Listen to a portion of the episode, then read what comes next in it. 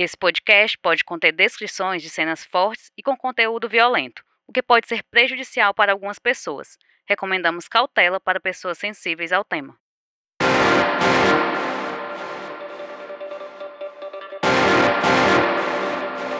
Oi, sou Emerson Rodrigues e você está ouvindo Pauta Segura. No episódio de hoje, vamos falar sobre os bastidores da reportagem publicada no Diário do Nordeste sobre as três cidades do Ceará que não registraram homicídio por dois anos seguidos. A repórter Emanuela Campelo vai nos dizer como surgiu essa pauta e os desafios para contar essa história.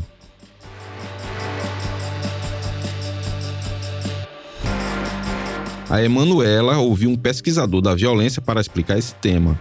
Oi, Manu, como foi que você chegou nesses dados, já que os números disponibilizados pela Secretaria da Segurança só listam os casos por área e não por cidades? Oi, Emerson. Então, para chegar aos nomes dessas cidades, que daqui a pouco a gente vai contar quais são, eu fiz um comparativo com a outra matéria que a gente fez ainda no início de 2022. Bem, no começo do ano passado, nós publicamos uma lista das 18 cidades sem crimes violentos letais intencionais referente ainda ao ano de 2021. Manu, explica o que são crimes violentos letais intencionais. Os crimes violentos letais intencionais são homicídios, latrocínios e lesões corporais seguidas de morte. A partir dessa lista dos 18 municípios que a gente já tinha noticiado em 2022, eu tive a curiosidade de saber se algum deles permanecia. Então, se permanecesse, já seriam aí dois anos sem registrar mortes violentas com base em um registro diário da SSPDS, que é só nesse registro diário, vale a gente destacar, mês a mês, que tem as cidades onde os crimes aconteceram. Só aí eu descartei 15 locais. Restaram três, que são essas as cidades que há dois anos não têm mortes violentas aqui no Ceará. Antonina do Norte, Baixio e Grangeiro. Manu, quanto tempo você levou para fazer esse levantamento? Emerson, como a gente já tinha a lista das cidades sem mortes violentas em 2021, a, a busca pelas que também não tinham caso em 2022 foi mais fácil. Depois, a própria Secretaria de Segurança Pública também sinalizou os municípios sem mortes em 2022, o que bateu com o nosso levantamento. Pois é, mano, e o que é que essas cidades têm de diferente das outras, né? O que elas têm feito e o que é que acontece nesses locais que não acontece nas outras cidades que registram homicídios? Eu tive essa mesma curiosidade. Eu perguntei isso para um sociólogo que estuda violência e sempre acaba colaborando aqui com as nossas matérias. É o Luiz Fábio Paiva, que trabalha na UFC. E aí ele levantou uma questão muito pertinente. A questão da necessidade de olhar para a rotina desses moradores dessas cidades. Porque, já que lá não tem morte, né? O que está acontecendo lá, então? Será que seria uma coincidência ou não? Os crimes no interior, muitos deles não envolvem necessariamente a ação de facções em, em territórios que também têm facções. Existem outras dinâmicas é, da vida né, no interior do Estado que impactam na, na ocorrência de homicídios. Então, eu acho que eu não atribuiria apenas a não, a não ter facções nesses territórios o fato de não ter CVLI.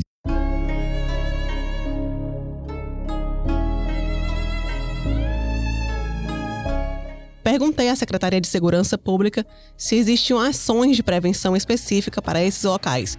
E é aí que a gente percebe realmente que a resposta está nas pessoas que moram nesses locais. A diferença está nas relações interpessoais. O fato de todos se conhecerem, todos sabem ali onde cada um mora, e se chega uma pessoa diferente, aquilo já chama a atenção deles. Eu vi a sua busca por esses personagens, né? E quais foram as maiores dificuldades que você encontrou para falar com essas pessoas, já que a gente está aqui em Fortaleza, você tentou por telefone e pelo WhatsApp, por rede social. Qual foi a sua maior dificuldade, Manu? Olha, foi realmente uma saga para tentar contato à distância com quem mora em Antonina do Norte, Baixio e Grangeiro. Não foi fácil como imaginei que seria.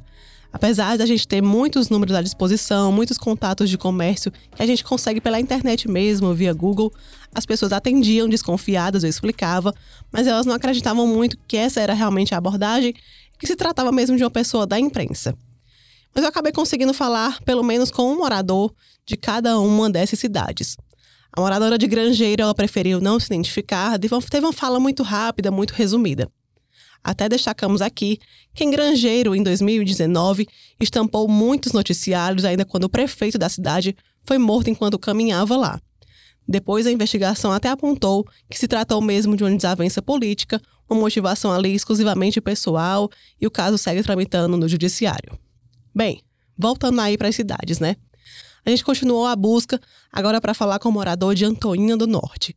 Eu fiz um contato pelo Instagram por meio de algumas pessoas que seguiam o prefeito e consegui uma fala de um morador que destacou muito a boa convivência na cidade e a presença constante de policiamento.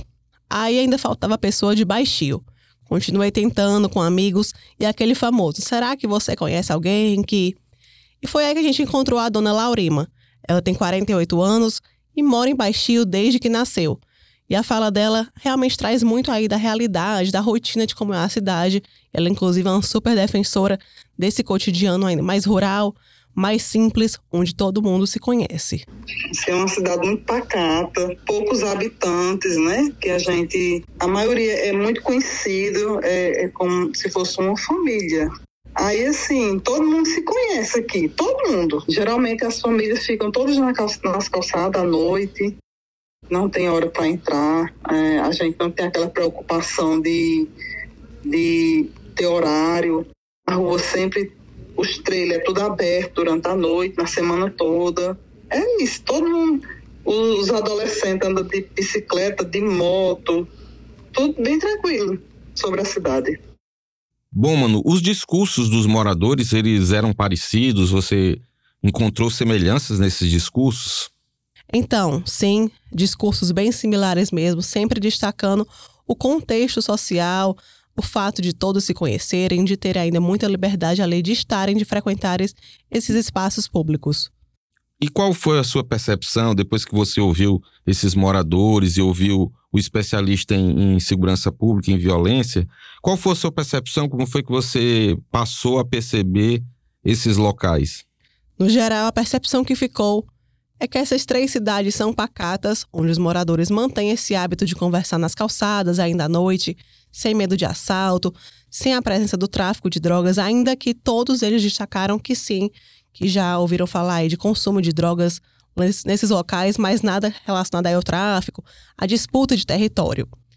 E a questão de não haver mortes nesses locais há mais de 700 dias se deve mesmo às pessoas, a essa cultura de paz que elas pregam nas cidades onde praticamente todos se conhecem. Então a matéria está publicada hoje no Diário do Nordeste, é isso?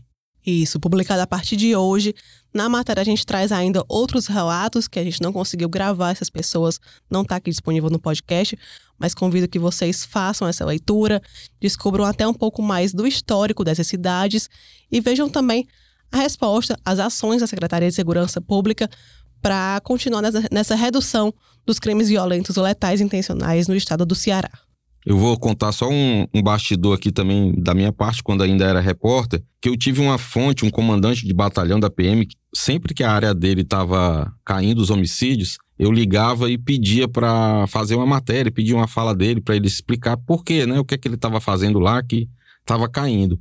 E aí ele falava e tal, só que dia seguinte, ou um dia depois, ou dois dias, aí acontecia um homicídio. Aí quando eu falava com ele, ele dizia: pelo amor de Deus, você fez a matéria e começou de novo, olha aí e tal. Aí ele ficou com aquela, com aquela superstição que toda a vida depois que eu falava com ele, acontecia um homicídio quando eles estavam há, há meses sem, sem crimes, né? Aí depois ele passou a não querer mais falar: não, não vamos fazer mais matéria, porque toda vez que você faz matéria, aí os homicídios. É, voltam a acontecer, né? Então a gente espera que nesses casos aí citados nessa matéria. E aqui no podcast, a gente espera que essas cidades mantenham esse recorde positivo e que possamos noticiar que mais cidades entraram nesse grupo, né?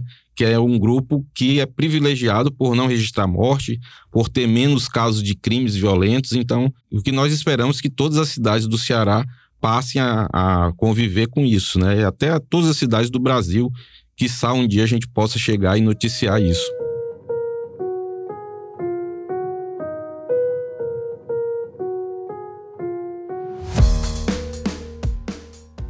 Pois é, eu fiquei até pensando, vou pegar aqui a tua deixa, Emerson.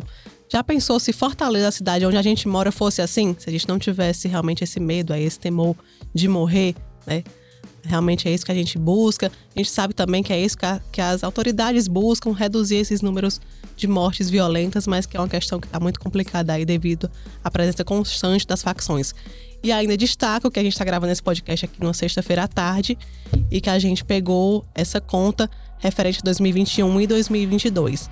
Aí a gente tem que analisar ainda se de repente essas cidades em 2023 já tiveram algum, algum, algum episódio de morte violenta, mas até o momento que a gente está gravando isso, não é do nosso conhecimento. Elas continuam aí como cidades seguras, sem mortes violentas nos últimos 700 dias. Manu, obrigado pela participação, parabéns pela matéria e espero te ver em breve aí em mais um podcast, mais um episódio. Obrigada, Emerson, pela participação aqui mais uma vez. É sempre muito gratificante aí a gente expor realmente para a população como é que está a questão de segurança pública no nosso estado. E vamos também falar de coisa boa, né? Já que a gente tem essas três cidades aí que há dois anos não registram crimes violentos letais intencionais, para a gente destacar que isso realmente é um ponto positivo e que quando a gente finaliza agora esse ano de 2023, que sejam ainda mais cidades. É isso que a gente espera. Valeu, Manu. Obrigado.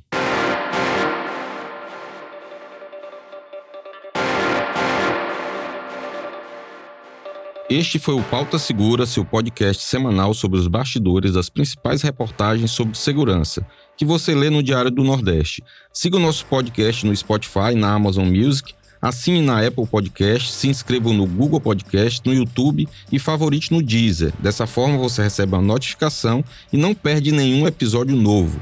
Gostaria de pedir para você compartilhar nosso podcast com parentes, amigos, dar as estrelas que você acha que nós merecemos no Spotify. Também peço que você deixe o seu comentário, que é muito importante, e avalie nosso programa em outras plataformas da sua preferência. Se você tiver qualquer sugestão, crítica, dúvida ou foi citado e quer direito de resposta, envie um e-mail para podcastpautasegura.svm.com.br. Neste episódio, usamos áudios de entrevistas feitas pela nossa equipe. Esse podcast foi produzido e roteirizado por mim e pela Emanuela Campelo. Eu também fiz a edição de áudio. A voz da abertura é da repórter Tatiane Nascimento. A supervisão do conteúdo é da Aline Conde, da Giovana Rodrigues, a coordenação de núcleo é da Karine Zaranza e a gerente de jornalismo é a Ivila Bessa. Espero vocês para conhecer os bastidores de mais uma grande reportagem aqui do DN. Até semana que vem.